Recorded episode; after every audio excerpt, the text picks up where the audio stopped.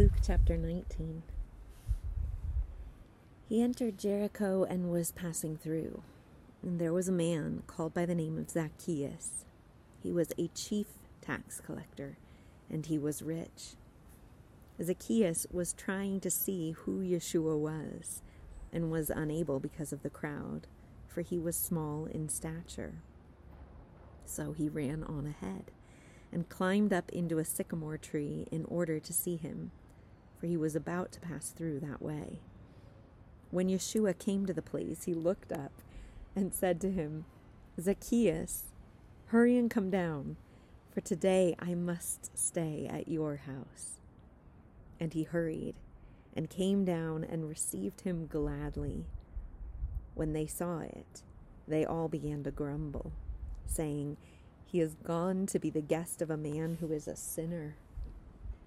Zacchaeus stopped and said to the Lord, Behold, Lord, half of my possessions I will give to the poor, and if I've defrauded anyone of anything, I will give back four times as much.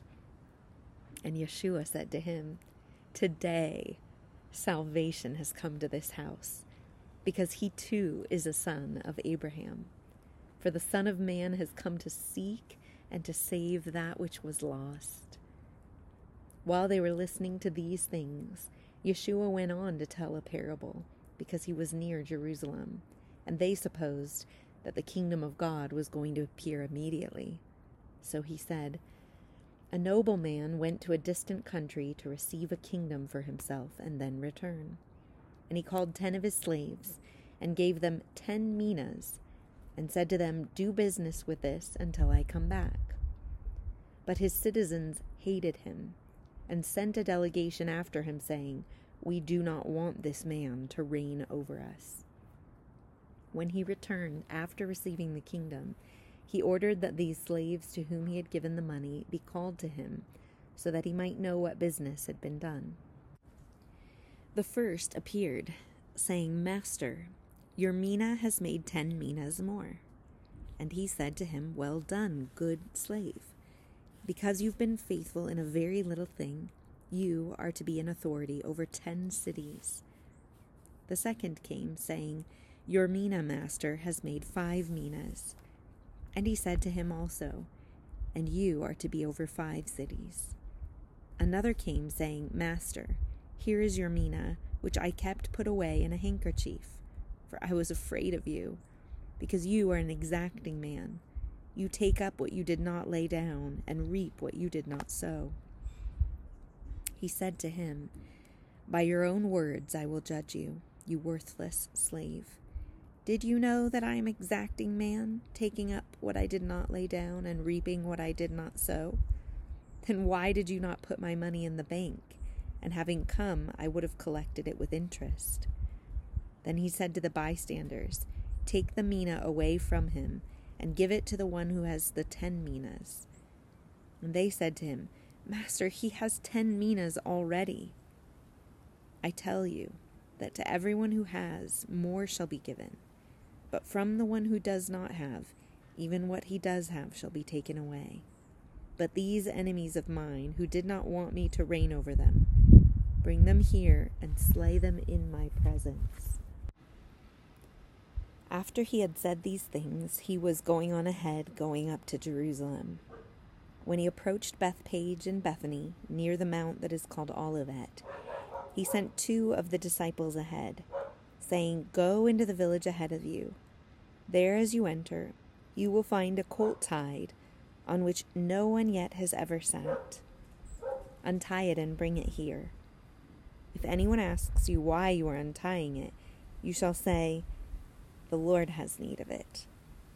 So those who were sent went away and found it just as he had told them. As they were untying the colt, its owners said to them, Why are you untying the colt? They said, The Lord has need of it. They brought it to Yeshua, and they threw their coats on the colt and put Yeshua on it. As he was going, they were spreading their coats on the road.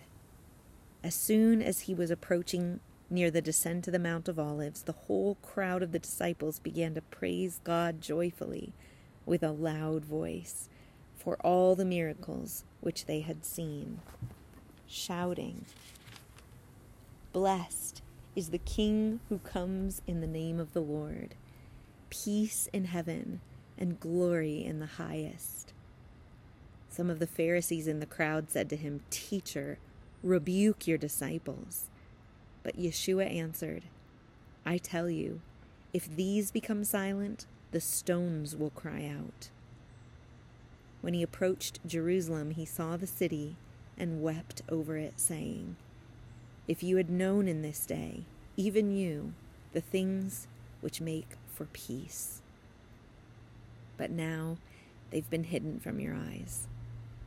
For the days will come upon you when your enemies will throw up a barricade against you and surround you and hem you in on every side, and they will level you to the ground, and your children with you and they will not leave in you one stone upon another, because you did not recognize the time of your visitation. Yeshua entered the temple and began to drive out those who were selling, saying to them, It is written, and my house shall be a house of prayer, but you have made it a robber's den. And he was teaching daily in the temple but the chief priests and the scribes and the leading men among the people were trying to destroy him. And they could not find anything that they might do, for all the people were hanging on to every word he said.